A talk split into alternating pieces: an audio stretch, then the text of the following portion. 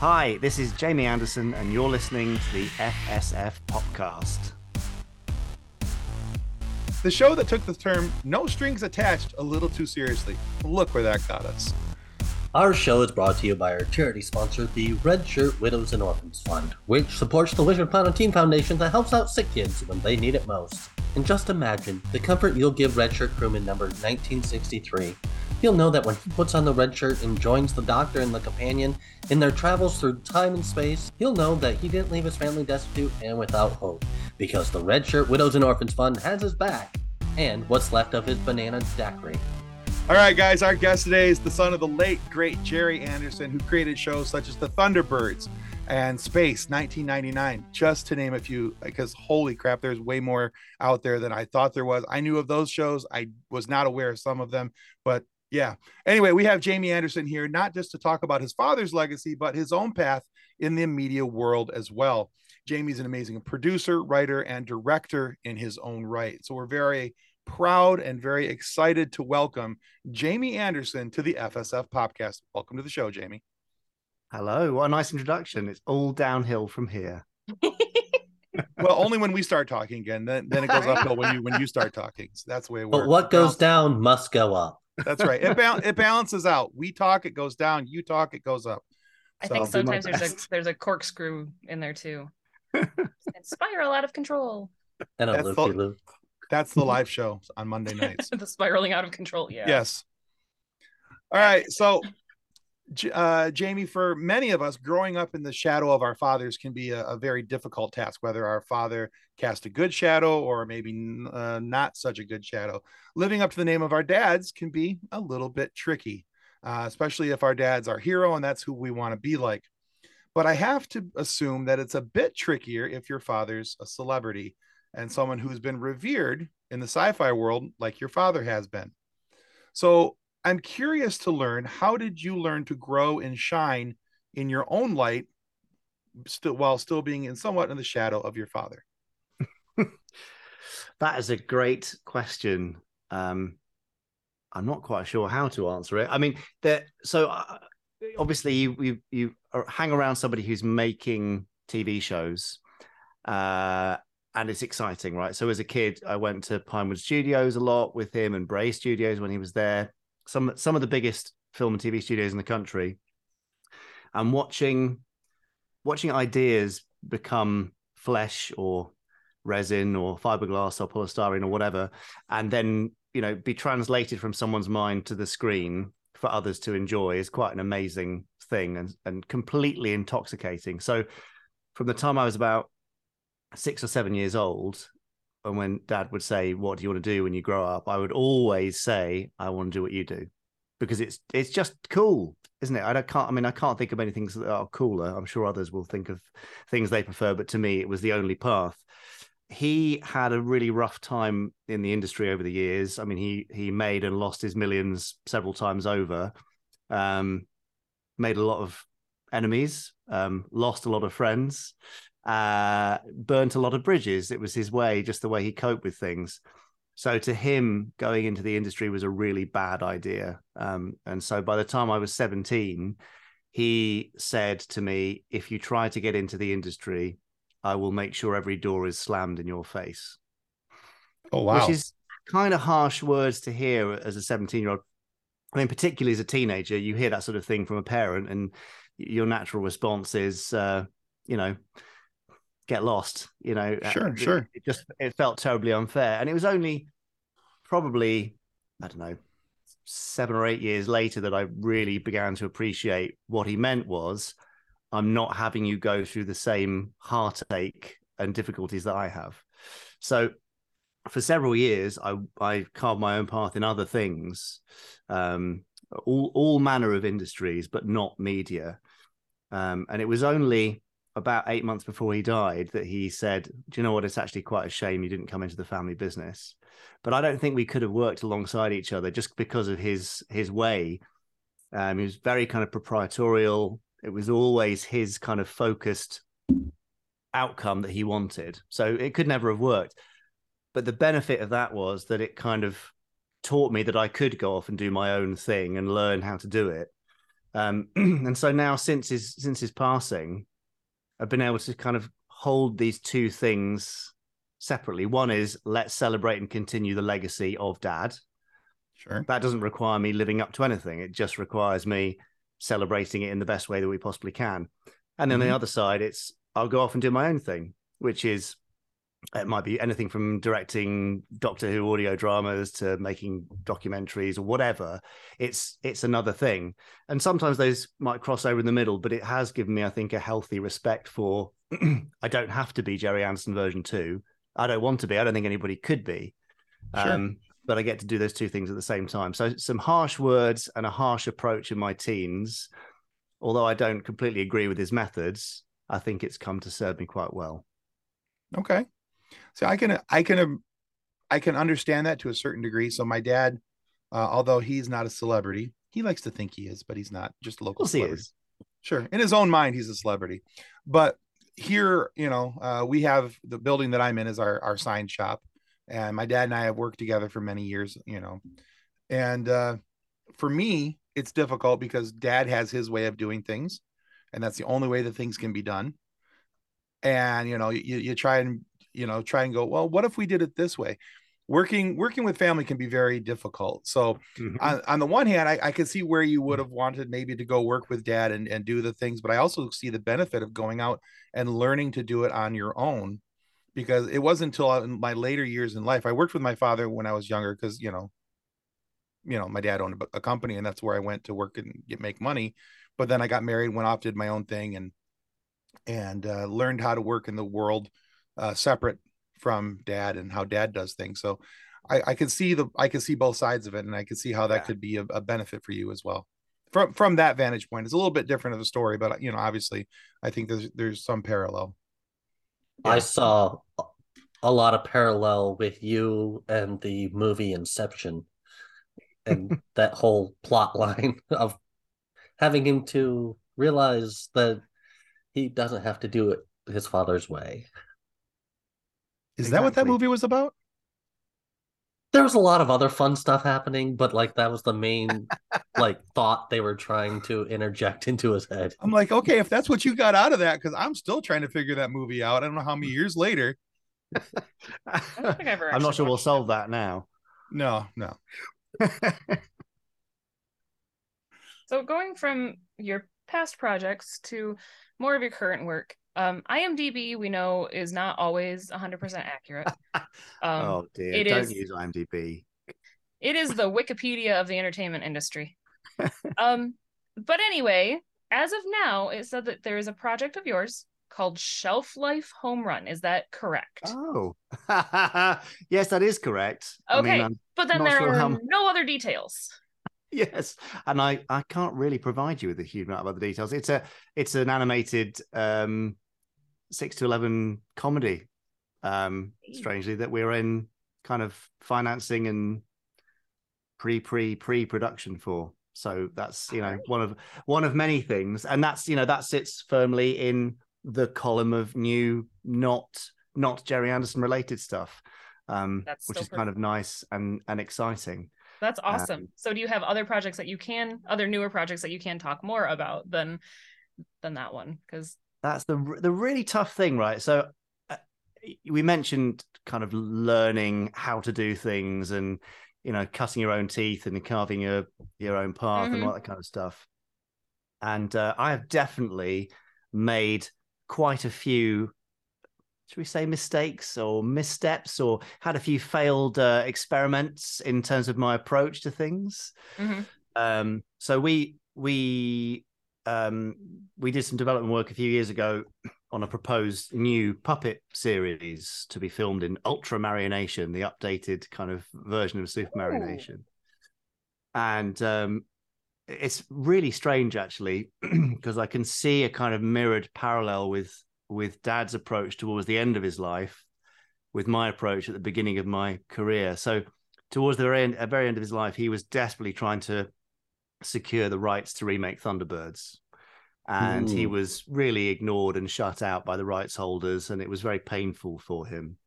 And he went on BBC News, our main broadcaster, and basically said, hey, great news, I've got the rights to make new Thunderbirds and we're going to do it and we're going to be starting production in about 9 months' time. And his aim there was to create momentum and kind of force the hand of the rights owner to let that happen. Fast forward 5, 6 years, I found myself doing a very similar approach, which was we had a show, this show Firestorm, we are still working on, but now in a slightly modified form.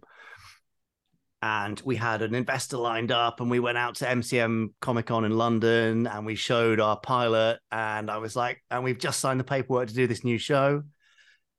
Spoke too soon. The funder collapsed about 3 months later, disappeared with all the money and left us in a rights limbo where the rights were assigned to a party which kind of was on the way to not existing, but still existed at that point. So there are things like that where I've gone out before and made the mistake of saying, yes, we're good to go before the money's in the bank and before we're doing first day of principal photography. So with that in mind, yes, there's loads of stuff that we're working on. Stuff moves at such a glacial pace. It's kind of painful, really. Yeah. But there are always things happening, and we're active in not just television and film production, but in audio drama production and publishing and multiple other areas. So there's always publishing stuff coming out. We created a new audio drama series during lockdown back in kind of July, August 2020 called First Action Bureau, which is kind of Minority Report meets Killing Eve, if you know Killing Eve. So there's lots of stuff going on. It's just very frustrating when you've got this stuff, and now I'm slightly cagey about talking about it in case something falls over, because it's hard. It's really hard getting stuff out there and pitching it, and you're going to hear 99 no's at least before you get your yes, and you've got to maintain the resilience. And then if you add on the kind of public facing, hey, this is happening. Yeah. And then it doesn't. It makes it even harder. So there you go. That's my roundabout way of saying I can't tell you a huge amount. Sorry. That's all right.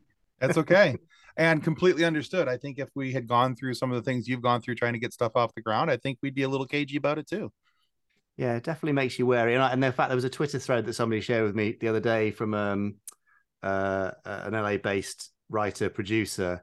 And she wrote a really interesting thread about how she was currently rewriting a pitch for a project, and she was on the 27th iteration of that pitch document. Ooh, wow. And that is the reality of trying to get a show made in the current climate. 20 years ago, you might only have to do 5 pitches. But now you're into rounds and rounds of notes and changes, and it's not a glacial pace, it's subglacial. It's incredibly slow and a tough thing, and you have to learn to love that slow creative process and take your little wins when something is working better than it did before. Wow. So we all have a little something that is close to our hearts. What was a project that you worked on that is close to your heart but didn't get as much love as you hoped it got? Ooh, okay. I've got a nice answer for that, Nick, but it might not ring bells for you, but then makes my answer even more right, I guess. So Dad made a show in the early 1980s, and that was his return to work, really, after the collapse of his marriage to Sylvia and the collapse of his relationship with Lou Grade, who was his funder. And he finally got back on the horse, as they say, and this show was called Terrahawks. It had a bit of a cult following in the 1980s, and a very memorable alien character called Zelda, who was a wrinkly old space witch who, unfortunately, it seems, was Dad's slightly childish attempt to get back at his then ex-wife. So rather cruel and childish, but, I think you can all kind of laugh at that distant past. We've all been there. The show ran for three series of 13 episodes, so 39 in total. And then that was the end of it. And then we had an opportunity to bring back a full cast audio drama version with the remaining cast in 2015. And we did 3 volumes of that audio drama. And we rebuilt the main character from the ground up. Because in the original show, the main character was a kind of unlovable not hero. He was kind of irritable and irritating, and it felt like the letdown part of that show, which was otherwise quite fun.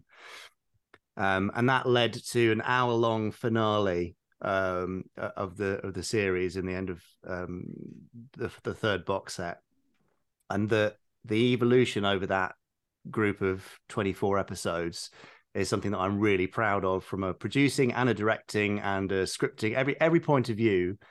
It's something that really came together, and it was a lovely thing, very special for the cast to come back together. We managed to give Denise Breyer, who was the voice on that, she played the bag lady, the rubbish tip lady in Labyrinth. Yeah. Okay. She played Belina the chicken in Return to Oz. Mm-hmm. She'd done hundreds of voices over the years, and she was in her 90s by the time we finished the series, and returning to form and just being absolutely brilliant. And it was a lovely experience. And I'm always so gratified when I get a tweet or an email from somebody who's experienced this audio drama, which is only going to be a few thousand people probably who will have heard it. But yeah, I would love more people to give that a go and absorb it and enjoy it for what it is. Where can people find that audio drama? From Big Finish, who do all the Doctor Who audio dramas, bigfinish.com. And there's three full series and some freebies on there if somebody wants to try it. But Terrahawks was a kind of slightly tongue-in-cheek sci-fi, slightly dark comedy in some ways, and it really found its feet later on. But if people are expecting it to be Thunderbirds, it ain't. It's probably closer on the spectrum to Team America than Thunderbirds. Oh, okay. I definitely closer. Know Team America I'm not saying like it for a minute, but it's closer on that spectrum. No. Okay. That at least gives me a little bit of perspective. I understand the Team America reference. Yeah. Very much. Okay. Cool. All right. So as we mentioned before, and you mentioned that you've done a lot of work with Big Finish Productions for Doctor Who type stuff, and you're a producer, a director, a writer in your own rights. But you've become known for your work with Big Finish Productions and with Doctor Who. So my question for you is, and this is to beat Kathleen to the punch because she's our resident Whovian. Are you a Whovian? And if so, what draws you to work in the universe where time is best seen as timey-wimey and wibbly-wobbly? I am a Whovian. It's out of shot from my camera, but I have a third scale TARDIS in my office, which was very kindly gifted to me by Nick Briggs, voice of the Daleks, who I am very lucky to count as a very good friend. And you won't be able to see because of the resolution on the camera, but I've got about 20-odd Daleks up there, a dematerialization circuit, bunch of TARDISes on the next shelf down. So yes, I think that's fair to say. I am a Whovian, and I got into it watching a VHS tape of Day of the Daleks in 1989. I just missed the actual broadcast version. So yes, very much. It's been a part of my world for a long time, much to Dad's irritation, I should add. Like my TARDIS sweatshirt is just on my bed next to me. But I was tempted to wear my TARDIS onesie for this interview, but I thought better of it, seeing as we're mostly talking Anderson. So yeah, I've always been very fond of it. Now, amazingly, I wasn't even aware of Big Finish until 2013, sorry. And I'm not quite sure how that happened. I think I kind of fell away slightly from the world of Doctor Who. And then we did Terrahawks with Big Finish, and I directed for the first time, having taken some guidance from Nick there and David Richardson, and shadowed a couple of directors. And Nick heard me directing and said, do you want to give a Doctor Who a try? Which was a terrifying prospect. Mm-hmm. I mean, I'd met some of the doctors at events and stuff, but never in a professional capacity. I mean, in the most unprofessional capacity, probably being a real kind of tongue-tied fanboy, probably. And not only was it my first production, I think, was Peter Davison, and I was so terrified that I engineered the casting of this story to basically include a bunch of my mates. So yeah. The story was The Waters of Amsterdam, and in the cast I had Richard James, who co-hosts the Gerry Anderson podcast with me and was in Space Precinct in the 1990s. Wayne Forrester, who was the voice of New Captain Scarlet in 2005 and worked with Dad for probably 15 years before that. Robbie Stevens, who is a voice in Terrahawks and worked on and off and had worked with me on the Terrahawks audio series, of course. And then I also cast Peter's wife to make sure that he would be nice to me. That's nice. Fantastic, though. I wouldn't recommend that style of casting. However, that cast, they were absolutely brilliant. And they were so kind of warm and welcoming, and it made everything feel very at ease. So that eased my way further into doing Doctor Who. And I don't even know how many I've directed, probably 30 or 40. But they gave me a trilogy of stories, which was the Two Masters. So it was two incarnations of the Master meeting. And all that sort of stuff was really special, but quite challenging. Because spoilers possibly, but in that Two Masters piece, their personalities are switched between bodies. So I'm directing Jeffrey Beavers trying to be Alex McQueen's master and vice versa, without it being obvious until you get to the third story. So there's like real kind of technical directing challenges for a complete novice. And obviously nepotism has played a part in that, I'm afraid to say. It just is the way of the world. But I'm very grateful to Nick and others at Big Finish for saying, actually, he's not just his father's son. He's got something of his own, which has been, it again, feeds into what we spoke about right early on of carving my own path. That's awesome. So piggybacking off of Tim's original question, because Tim is not the resident Whovian, he is the resident Star Wars nerd. But he has seen maybe 2 episodes of Doctor Who ever. 3. Thank you very much. Wow. 3. I've stepped up in the world. I still only have 2. Wow. So I started watching it, and I'm in the Christopher Eccleston series timeline, which it's a hard place to start. I get it, but That should be our next watch through Patreon exclusive, though. When we're done with Stargate, we'll watch Doctor Who. I would say Firefly, but that's going to be a really quick series. Right? That's easy. Yeah, Doctor Who will take you longer. If you go back to classic, you'll be doing lots. Right? Go back to classic Who. That'd be fun. So, if you were to suggest an episode for someone who has never watched the show, for them to begin, where would you make them start? Where should I go watch? There you go. That's really, really tough. I mean, I think everybody who gets into Doctor Who, their starting doctor or doctors will always be their place where they recommend somebody access it, because that was their first exposure. Mm-hmm. I mean, mine being Day of the Daleks, which is it was John Pertwee Doctor's story. Mm-hmm. It's actually not that good, but I fell in love with it as a 4 or 5 year old.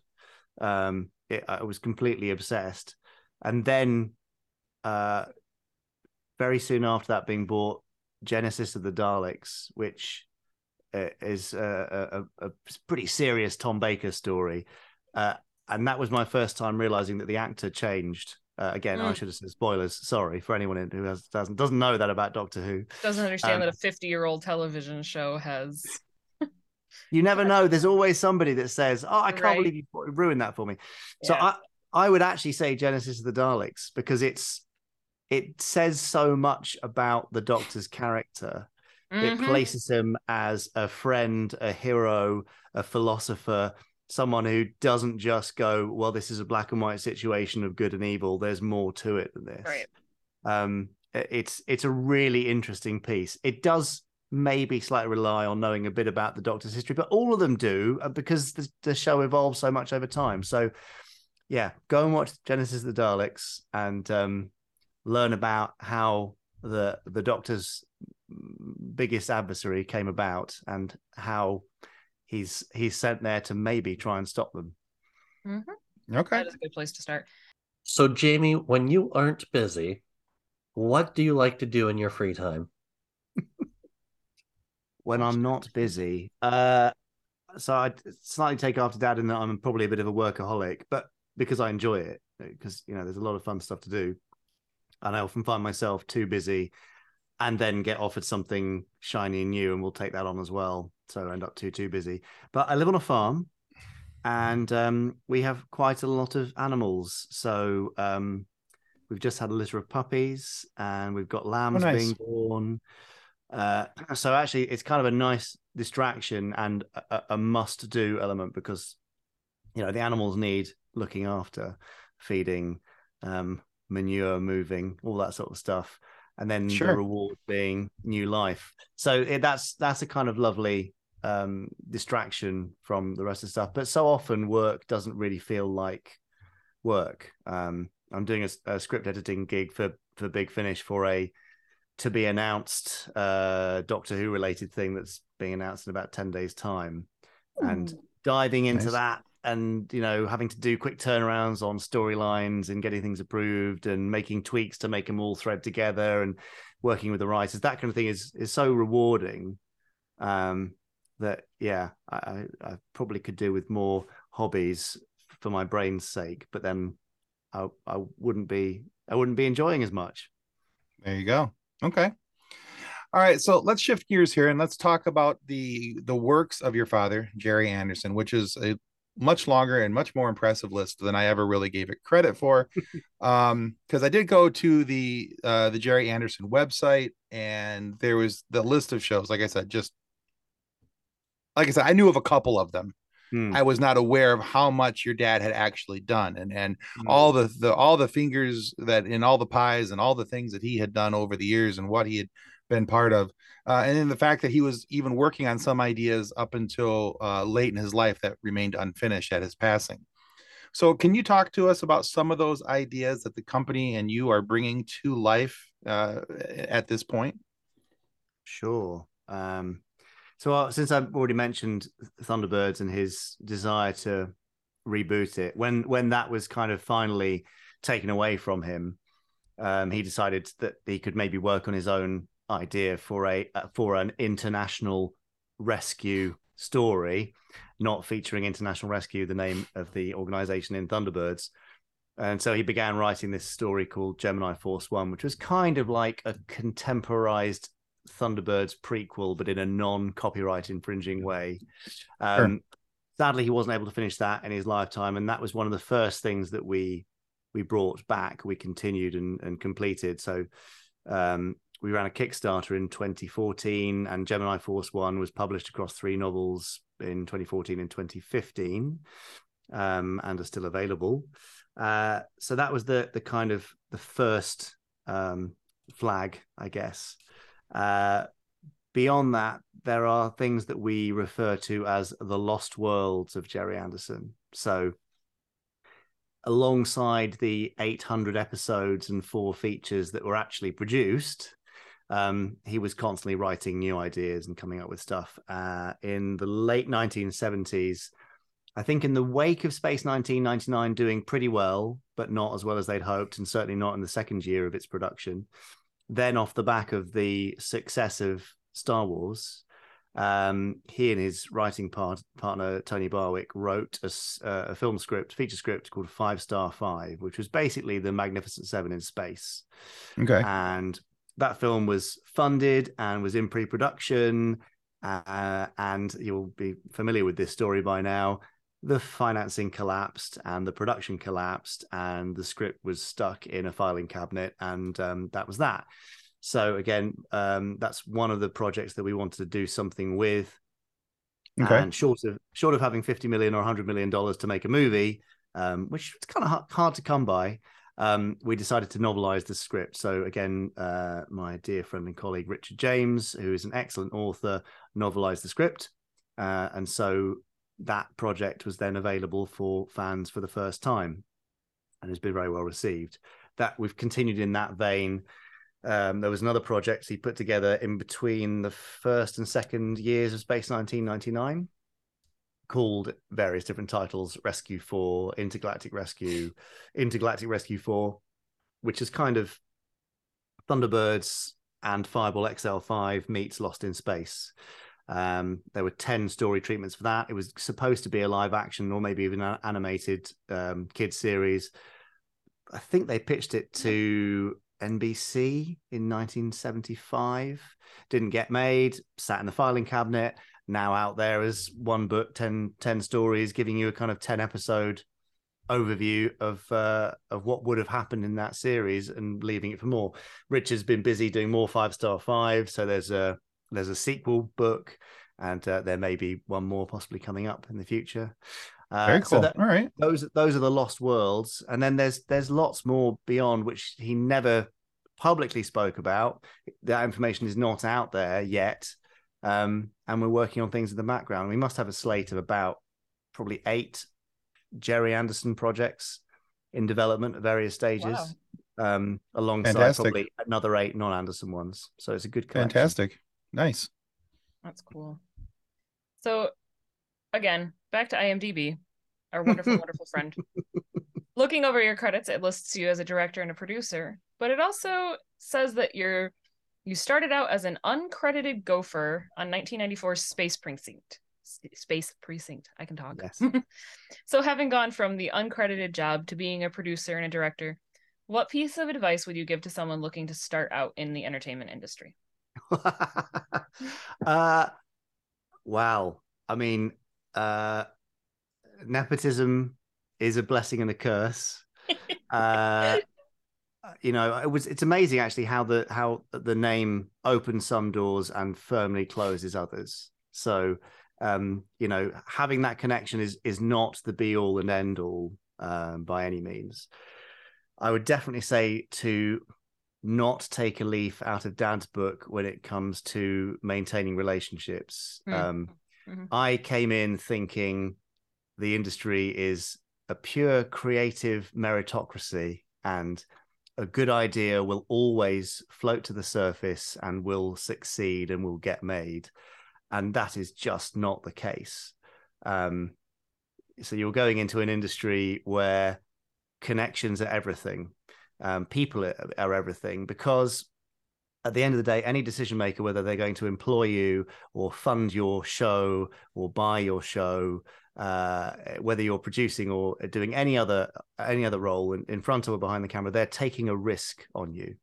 And it will always be so for you to get your first job or go into a new role, step up into a new place.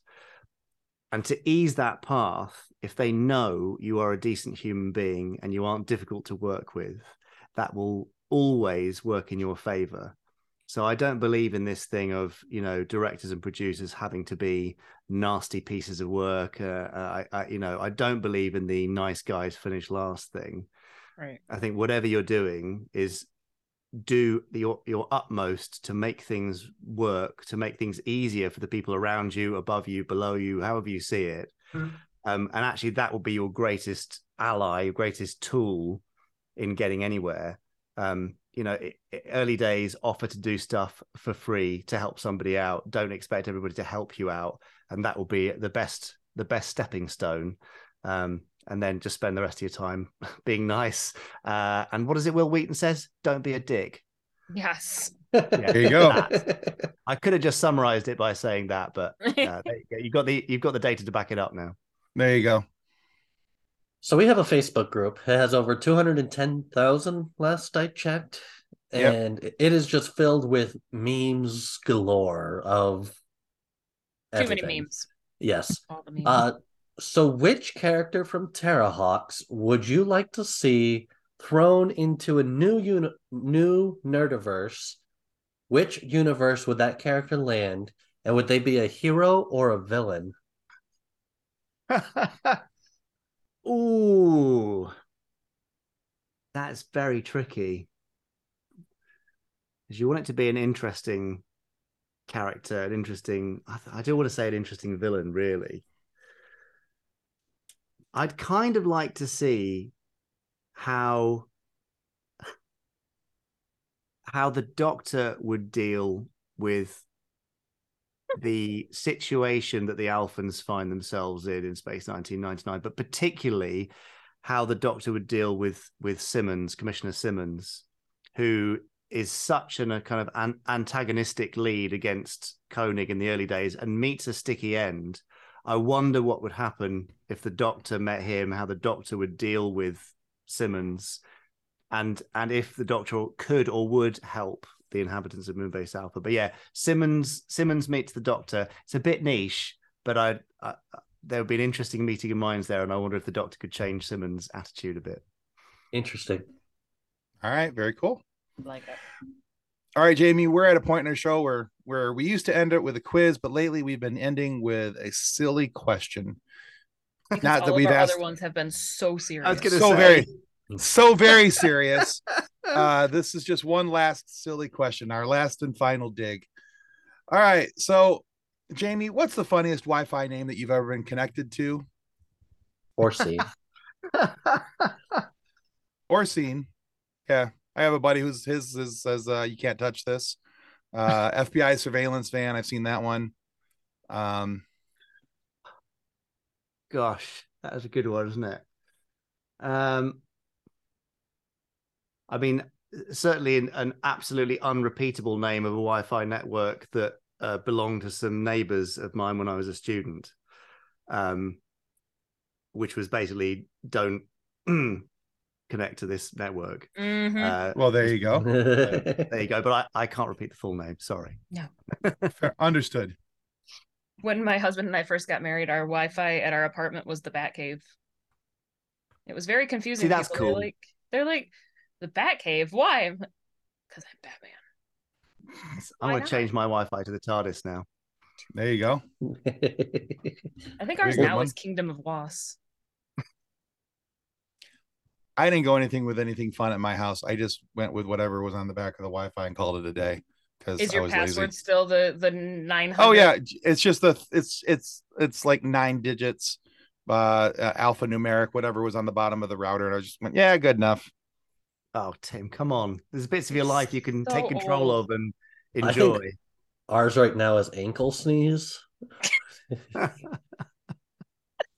mean, Tim, you could have yours be the Millennium Falcon. I thought about it, honestly, because for the longest time we called ourselves our house the Hacienda. So I was going to call it, do something along those lines. But then I got lazy and just was like, that's good enough. Nobody's going to break that. Called it a day. You can be called don't go solo unless you're Han. Ooh. Ours is Kingdom of Lost. And then like our Roku in the living room, because we had for a while the remote didn't want to work. And so we downloaded the Roku app, and then you have to name which Roku device is which so that it doesn't get confused. So the one in our bedroom is the Batcave. The one in the living room is the Grand Audience Chamber. It's like, why not give things fun names, Tim? Well, Jamie, thank you so much for being on our show today. Where can our listeners go to find out more about you and your works? Time for a plug. Yes. So GerryAnderson.com is the website for content. If you want to know about the shows, about the history of the man, etc. There's the Gerry Anderson store, which for listeners in the US is GerryAnderson.store. And also we have a podcast. If you're listening to a podcast, then you must be right for listening to podcasts. So if you want to hear more of my delightful accent, then you can hear it every week at GerryAndersonPodcast.com. There you go. Awesome. Well, we will link all of those for our viewers and our listeners so that they can find you. They can follow you in the least creepy way of saying that. They will follow you. Have you done any audiobook readings? No. Oh, okay. I have not, because I think one of the great skills of being a good director or producer is knowing that you are not good at some things and others are much better. So there are some brilliant voice actors we work with who do all of our audiobooks, and they're amazing. There you go. Fair enough. All right, guys, we're going to take this opportunity to remind you that subscribing is the single most important thing that you can do to ensure that we get more amazing guests like Jamie Anderson here today and funny moments so you'll be able to listen to. So please subscribe. It helps us more than we can tell you. I want to remind you, too, to please go follow Jamie and check out the rest of his works as well. Now, if for whatever reason you are not happy with the content of our show today, please feel free to lodge a complaint with the head of our complaint department, the head puppeteer from the Thunderbirds, Jamie Anderson's evil twin, Jamie. Jamie will need many copies of your complaint because he's more concerned about paparazzi photos than paperwork. But when he chooses to take care of the complaints that you send in, just know that whatever action is taken, it's only going to be done from the standpoint of what's best for Jamie. But rest assured that we're going to be unhappy with either way because we had to deal with Jamie. He's terrible. He has just the goatee because that's, you know, the evil twin has to have just the goatee. If it's the mustache and the goatee, though, it's a Van Dyke. I learned a thing from Hamster and Gretel. I learned a thing from a cartoon. Are we sure that he's actually evil, or is the Van Dyke? Yes. The quick answer is yes. Hair. Sentient facial hair. Anyway. Well, all right, guys, Jamie, that's good. Yeah, thanks Jamie. Again for being on the show. Thank you for having me. Appreciate that. All right, guys, that's going to conclude us for the FSF podcast. Goodbye. Ciao. On behalf of the rest of the hosts of the FSF podcast, we want to thank you for listening to this episode.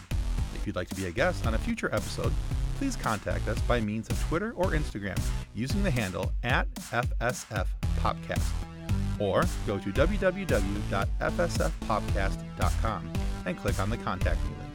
Thanks again, and hope you enjoyed the episode. Copyright 2023 FSF Podcast. Reference to any specific product or entity mentioned on this podcast does not constitute an endorsement or recommendation by FSF Podcast. The views expressed by the guests are their own, and their appearance on the program does not imply an endorsement of them or any entity they represent. If you have any questions about this disclaimer, please contact us via email at info@fsfpodcast.com.